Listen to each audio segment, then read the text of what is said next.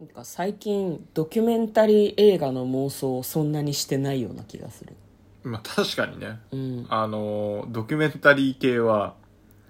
こう結末を面白おかしく改変できないっていうのがちょっとねうんなんならこうあれなんだよねこうままだご存命の方とかのそうそうそうさそうドキュメンタリーだとさ、うんその人の人生とかさ生活とかを描いているので、茶化して大丈夫っていうふうにちそょうっねと思っちゃうんだよね。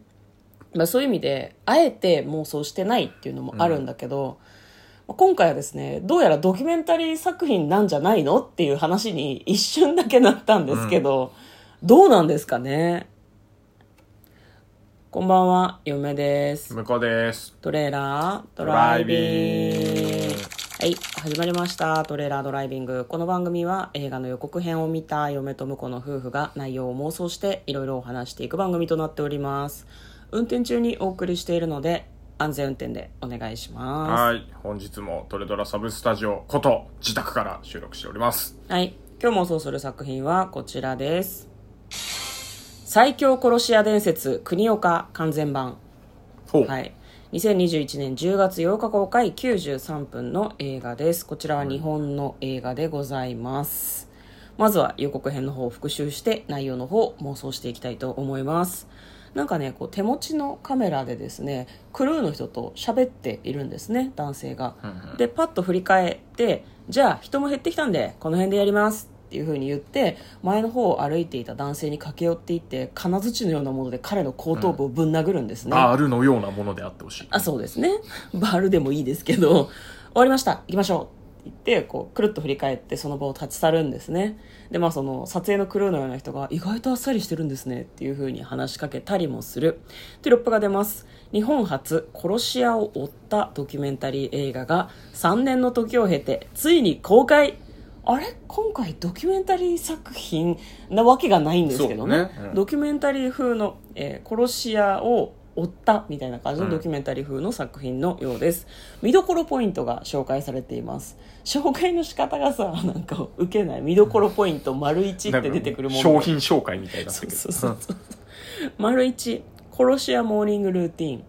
起きてから何するのかっていう,、うんこう電車の中でね眠そうに寝たりとかしてますねなんかまあこれは遠征なのかなそれとも関西の方の電車なのかな、ちょっとわかんないですけどなんか電車に乗っている様子とかが出たりとかもしますし、まあ、実際殺しを働いている街中でね銃をぶっ放したりとか、まあ、あとそのなんだろうねこれガチャガチャがたくさんあるようなところゲで、ーセンなのかなんかねあのうん、秋葉的なところなのかわかんないけどね、あのーターゲットをめった刺しにするような様子が描かれていたりとかもします。見どころポイントその2、多彩な殺し屋、続々登場。これ何舞妓さん花魁舞舞妓妓ささんんでかすなかね。舞妓さんが、何ですかね、マシンガン、うんみたいなのをぶっ放してたりとかするんですねあとそのなんだ「キックアス」っていうはいはい映画はいがありましてそれに出てくるヒットガールっていうキャラクターがいるんですけど彼女に憧れている殺し屋の子が出てきて「ヒットガールに憧れてていつも殺しをする時はこの格好」って言ってて逆に目立たんってそいうううん紫色のおかっぱなんですよね、非常に気になりましたけれども、まあ、あとねなんかこう殺し屋仲間が出てくるんですよねおじさんとかおじいさんとかが出てきて「殺し屋中は個性なかったらこれあの眼帯してるんだけど目あんねん!」とかなんか言っててあそういうそういう感じ飲み会とかもある見どころポイントその3殺しの打ち上げに潜入あおー何なの殺しの打ち上げってなるほどね殺しの打ち上げがあるわけですねそうなんかねサラリーマン風の男性がね「内紛とか行ったことある?」みたいなことを言ったりしてて、あ普通の会社と一緒みたいな気持ちになったところでその殺し屋の国岡が出てきてなんか人に合わせなくていいような自由な仕事だと思ってたのにちょっとイメージと違ったみたいなことを言ってて。転職した人間が誰しも抱くような文句だなっていうふうにはちょっと思いましたね、えー最後の見どころが殺し屋同士の殺しの対決も多数収録最強殺し屋伝説国岡完全版10月8日公開だそうですでは内容の方妄想していきましょうトレーラードライビングはいうんいいドキュメンタリーですねそうだ ねなんかさこう主主演のさ、はい国岡役の方がさどうしてもさ亀田大輝さんに見えてんああ、ボはクいシングのはいはいはいなはんい。か亀田三兄弟のそうねそ。うそう途中夜フェンスのところにもたれかかって、なんか普通の生活がしたくなくて殺し屋になったのに、うん人間関係とか働き方とか結構ルールがあったりして思ってたんと違うって思いますよねって言ってる時に、こうなんか頭にタオル長いタオルをかけてて、あれ亀だってすごいなんかちょっとだけ思ってしまったんですよね違いますよね違いますね。違いますよね,、うん違います他人の空にですよね、まはあ、なんか殺し屋の話なんですけど淡々ともっと描くのかと思ったら、割とそのなんでしょうね後半は結構ウェットな感じでね。そうだ ね人間関係のもつれから殺し屋同士のなんかこう構 殺し想合いみにたい発な展してるって結構後ろの方確かにあのアクションシーンというか対決がいっぱい描かれてましたから、なんねか爆発してたりしてたねうんいやなんか殺し屋ってさもっと目立たない格好した方がいいんじゃないかなと思うんだけど、出てくる人みんな結構さうん個性を出そうとしてて、うんどういう世界線ってちょっとだけ思わない、まあ確かにね、うんうんそれとも仮に殺しを行っていたとしても、やばいやつだっていうふうに思われるためにこういうふうにしてんのかな、えーだから個性がないと仕事ができないっておっしゃってるんでベテランの殺し屋さんが、えだって殺しや屋っってぱさ確かに、うん、あれかきちんと仕事をやるってのはまず大事よ大事だでとも思う、まあ正体がバレないっていうのもあのパターンとしてあるけど、うんほらファブルもさうん結構あの正体はわからないけど、うんファファブルっていう個性があるわけじまあねゃん、うん一瞬で敵を倒殺すというか、うんうんうんうんえもうファブルファブルは、え映画の話ですけど、岡田准一さんが主演なんですけど、容姿が岡田准一で目立ちすぎるっていう点以外は地味に生活してたとだから思うけどでねもあのなんだっけ目出し帽かぶってさそれはさ仕事する時は目出し帽だからあのスタイルっていうのが、うんあれはあれだって怪しいじゃんどう考えてもでだけども、顔がバレないっていうメリットだけあってうん、あとは個性じゃないですかでも終わった後はさ、あの、まあ目全身出し帽でっ外してパッとさればさ、別に気にならないし、黒い服着てるから血も目立たないみたいな話じゃなかったっけ、でだからその辺はだから個性じゃないですかそういうあー闇に紛れる系のねじゃないでだから他の殺し屋さんたちはうんまた他のところでそれ真似てもファブルになっちゃうからうん。いろんなところで個性出そうとしてるんじゃないですかやっ ぱりなもるほどね。黒い服を着て目立たないようにしてる殺し屋はもういるから。ういればあの普通にねなんかホストみたいな格好してあの殺してる殺し屋もいるかもしれないしうん。なるほどね。うん。明らかにあのサバゲーマニアですみたいな感じであの普通にモデルガン背負ってんのかなと思いきや本物が入ってたらそれはそれでさ、ああ、なるほどね。いやなま、んか街によっては紛れられるからうーん紛れねなんかそのこの作品自体に非常に文句があるとかそういうわけじゃないんだけど、なんか